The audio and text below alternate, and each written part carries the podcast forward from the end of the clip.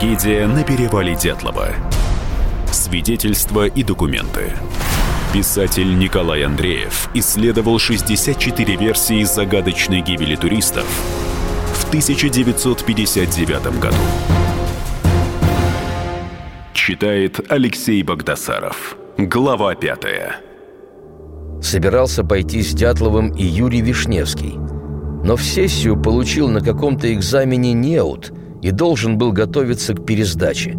Вишневский чертыхался, что у него сорвался такой интересный поход, но позже, когда стало известно о трагедии, притих. Неуд спас его от верной смерти. Могла пойти в поход Маргарита Плюснина. Она была студенткой третьего курса строительного факультета Уральского политехнического института. Вместе с Дятловым была в походах, сплавлялись по рекам. Она вспоминает.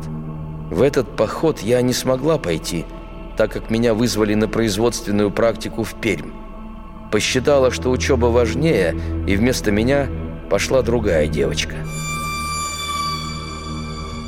В итоге подобрались у Игоря Дятлова люди проверенные, надежные, каждый – личность. Попасть в команду Дятлова было непросто. Он предъявлял высокие требования не только к физическому состоянию человека, но и к его моральным качествам. Насколько человек совместим с остальными, насколько общителен, терпелив, умеет ли он восхищаться и радоваться природе, внесет ли в коллектив свежую струю, умеет ли петь, веселиться, играть, расслабляться. Обязанности в группе распределились так.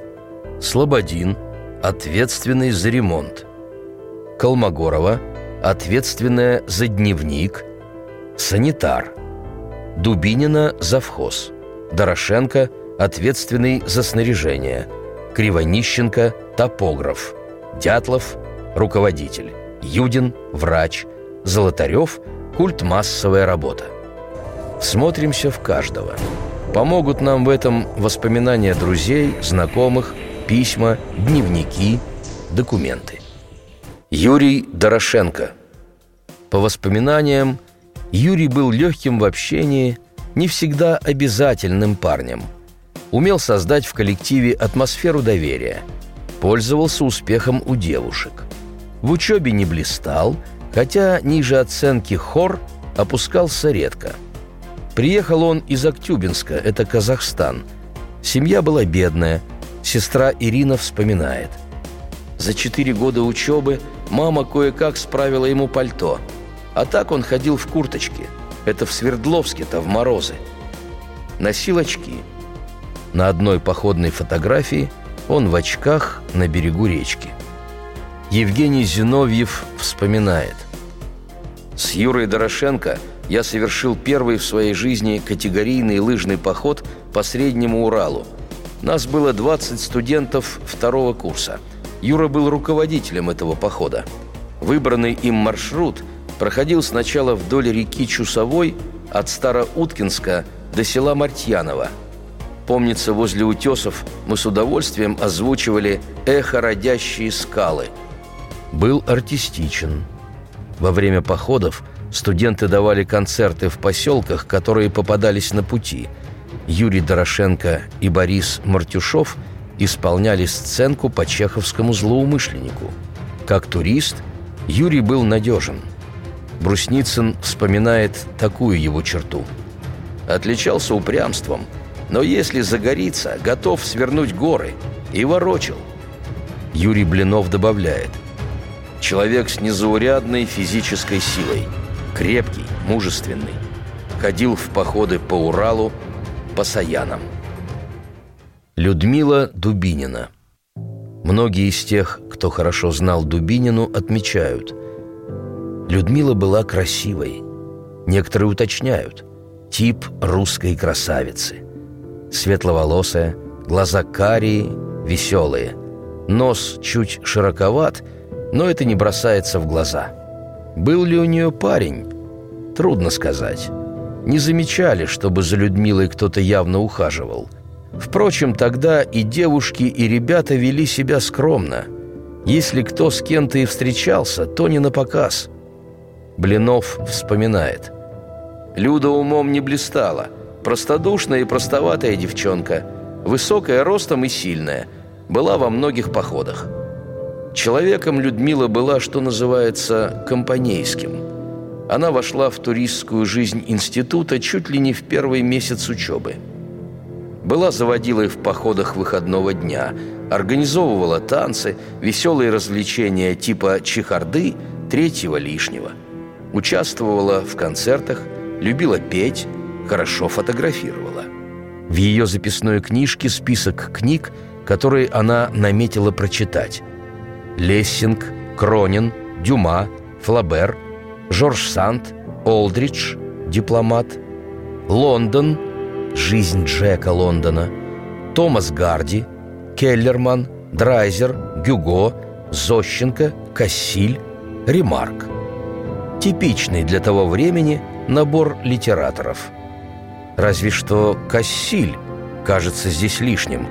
Он все же писатель детский – в туристической секции ценили ее за инициативу, за активность, за доброжелательность.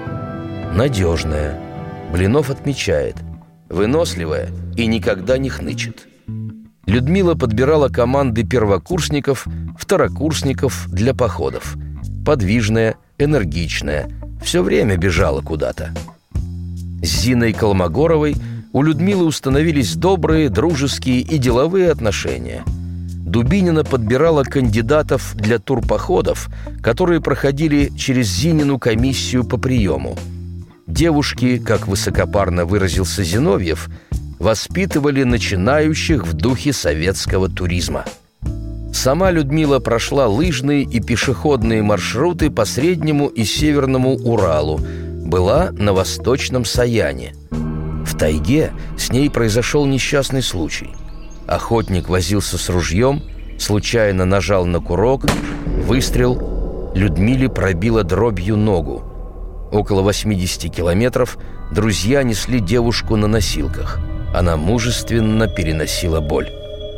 В зимние каникулы 1958 года Люда Дубинина уже сама вела группу в лыжный маршрут по Северному Уралу. Баталова, студентка политеха тех лет, вспоминает. С Людой Дубининой я совершила поход второй категории сложности по Южному Уралу летом 1958 года. Остались очень хорошие воспоминания о походе. Такие, что после него я уже не мыслила себя без туризма. Люда проявила себя как мудрый, твердый, вдумчивый и справедливый руководитель. Была всегда внимательна к новичкам, во всем помогала – мы подружились с ней и после часто встречались. Она так радовалась, что ее взяли в группу Дятлова и была какой-то одухотворенной, готовилась, бегала на лыжах, была сильным человеком и физически, и духовно. Между прочим, девушек в поход брали четное число.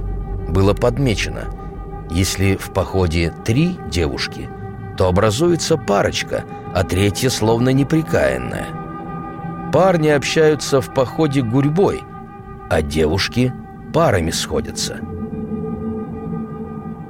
Семен Золотарев Самая загадочная фигура в группе Дятлова. Вроде как случайно он в ней оказался. Человек со стороны. Никакого отношения к уральскому политеху не имел. Был инструктором на Кауровской турбазе. Это неподалеку от Свердловска – а до этого работал на турбазах Кавказа, Алтая, преподавал физкультуру в институтах и школах Ставрополья. Он оттуда родом. Сначала Золотарев попросился в группу к Согрину, который собирал группу на Северный Урал в поход на 25 дней. Инструктор турбазы объяснил. Для получения звания мастера спорта ему необходимо участие в походе высшей категории сложности, а от звания – зависит зарплата инструктора. Резонно. Член группы богомолов занимался изготовлением походной печки из листов жести, когда Согрин привел в комнату незнакомого человека и представил его. Это Золотарев, инструктор турбазы. пойдет с нами в поход. Судя по всему, инструктор был человеком общительным, вызывающим доверие. Согрин согласился взять его с собой. Приняли новичка и другие участники группы. Он настолько располагал к себе, что Согрин предложил ему пожить в своем доме. Вспоминает Богомолов. Это был загадочный для нас человек. Обычно мы собирались в частном доме родителей Согрина на улице Кирова. Сергей привел необычного человека с кавказской внешностью и представил. Семен Золотарев просится в наш поход. «Зовите меня просто Саша», — сказал этот кавказский Семен, сверкнув золотыми зубами, что для нас тоже было непривычным. Семен был значительно, лет на 15 старше нас, но мы не придали этому значения. Узнав, что он инструктор Кауровской турбазы, а поход ему нужен для выполнения нормы мастера спорта по туризму, группа дала добро. Продолжение через несколько минут. Трагедия на перевале Дятлова. Свидетельства и документы. Писатель Николай Андреев исследовал 64 версии загадочной гибели туристов в 1959 году. Будьте всегда в курсе событий. Установите на свой смартфон приложение «Радио Комсомольская правда». Слушайте в любой точке мира. Актуальные новости, эксклюзивные интервью, профессиональные комментарии – Доступны версии для iOS и Android. Радио «Комсомольская правда». В вашем мобильном. Трагедия на перевале Дятлова. Свидетельства и документы. Писатель Николай Андреев исследовал 64 версии загадочной гибели туристов в 1959 году. Читает Алексей Богдасаров. Глава шестая. Золотарев почти сразу стал своим в турсекции УПИ. Познакомился с Дятловым. Позже попросился к нему в группу. Объяснил тем, что у него туго со временем, а маршрут Дятлова на 10 дней короче, чем у Согрина. Логично. Биенко вспоминает. Золотарев сразу всем полюбился. Был он парень общительный и веселый. Легко сходился с любым – знал много туристских и лагерных песен. Он легко вписался в дятловский коллектив. Особенно подружился с Николаем Тибо. Они были неразлучны. И Юдин подтверждает. Он вписался в группу. Я с ним общался только в поезде, когда ехал. Очень симпатичный, пел. Видимо, Золотарев произвел и на Игоря благоприятное впечатление. Тот согласился взять его в свою группу. Однако в дневнике Зинаиды Колмогоровой есть такая запись.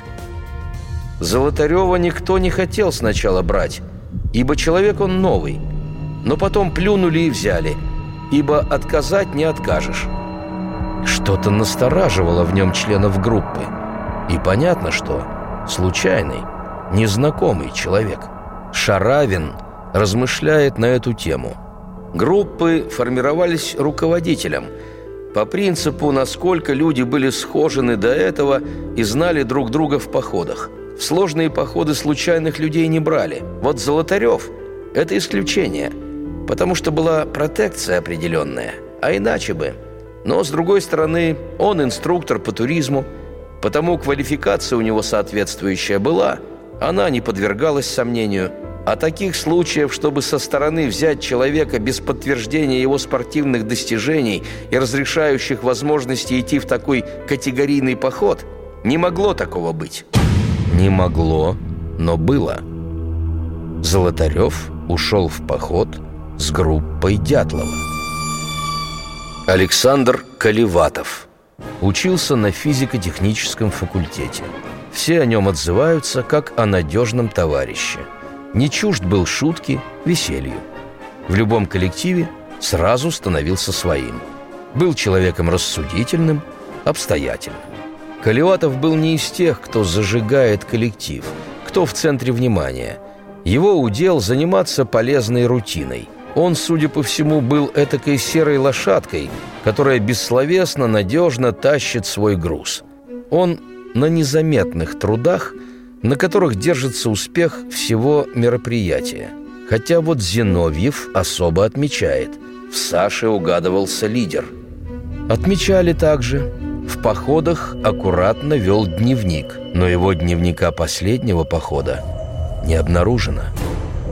В начале 1957 года Каливатов провел группу на лыжах по Среднему Уралу с выходом через Качканар в Верхней Туре. Держался он солидно, на привалах раскуривал старинную трубку и попыхивал ароматом душистого табака. Отличался аккуратностью и педантичностью. Летом 1958 года Каливатов провел группу студентов-однокурсников на Базыбайский порог. Пешая часть похода прошла удачно. В верховьях Козыра, построив плот, ребята стали сплавляться. На сложном пороге щеки плот перевернулся, и рюкзаки с продуктами утонули. Лишь один рюкзак Колеватова остался на плоту, потому что Саша как положено привязал его. В рюкзаке сохранились деньги, паспорт, сухой коробок спичек и единственный мешок с мукой, который и спас группу от голода. Юрий Блинов дает несколько иную характеристику Каливатову. Сашка учился на физико-техническом факультете вместе со мной на одном курсе.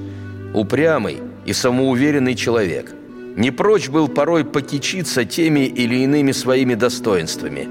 Лишнего он никогда не говорил, но слушать его было порой неприятно. Ходил с ним летом 1957 года по Южному Уралу.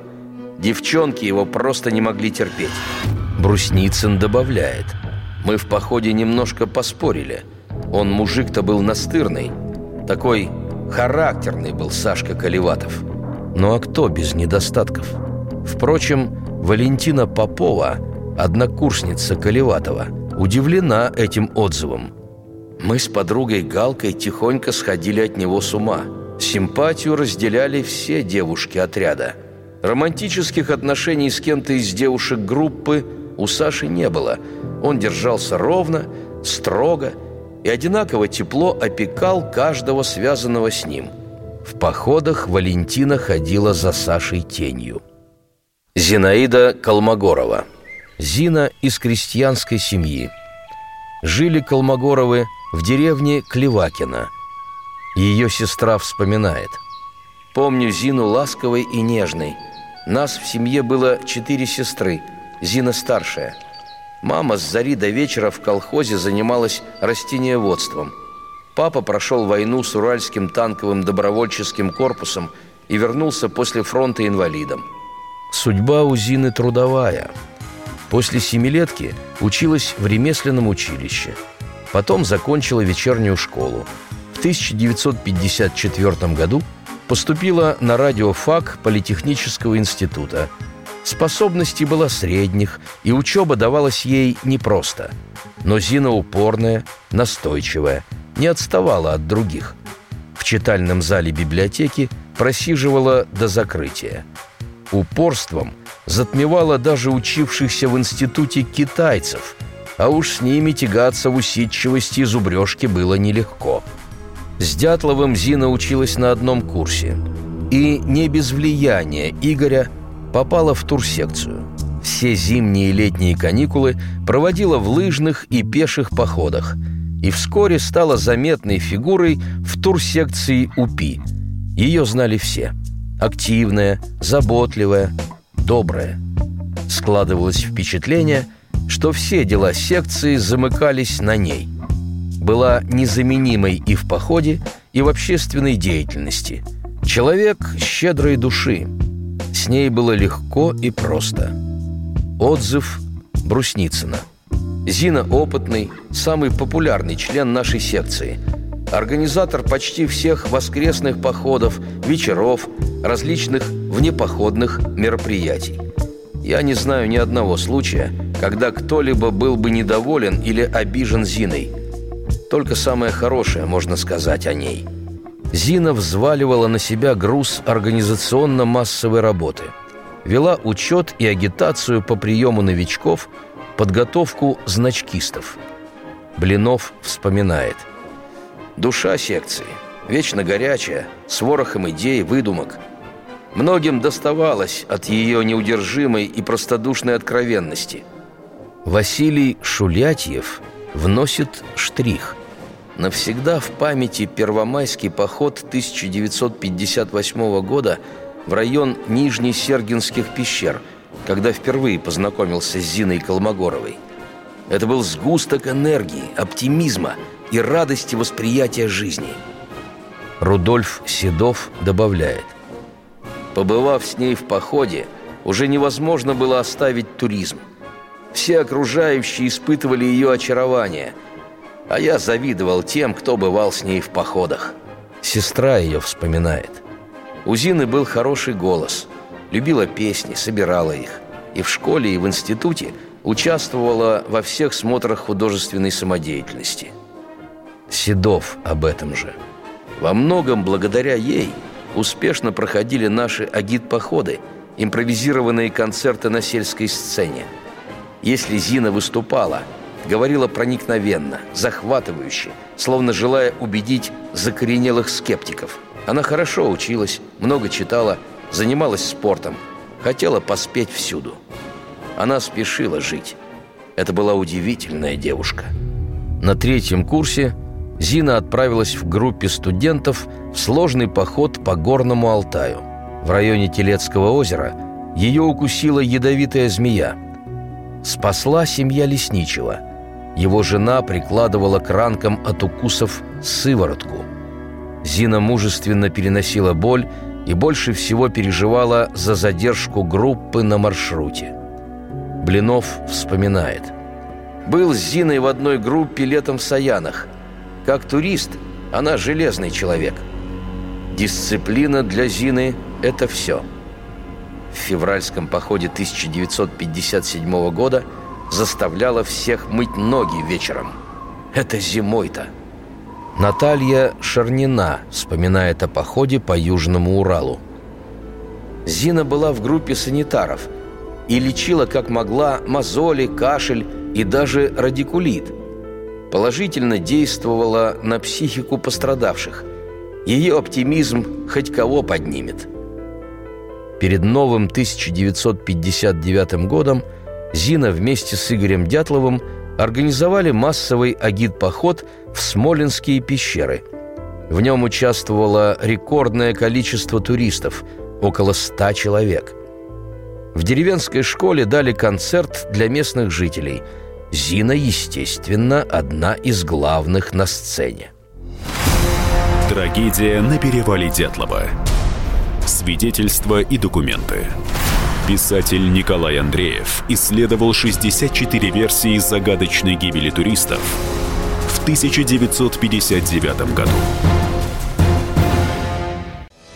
Максим Шевченко я вот за что люблю «Комсомольскую правду». Сегодня «Комсомолка», не устану это повторять, является практически единственным СМИ в России федерального масштаба, который дает реальную картину страны. Радио «Комсомольская правда». Нас есть за что любить.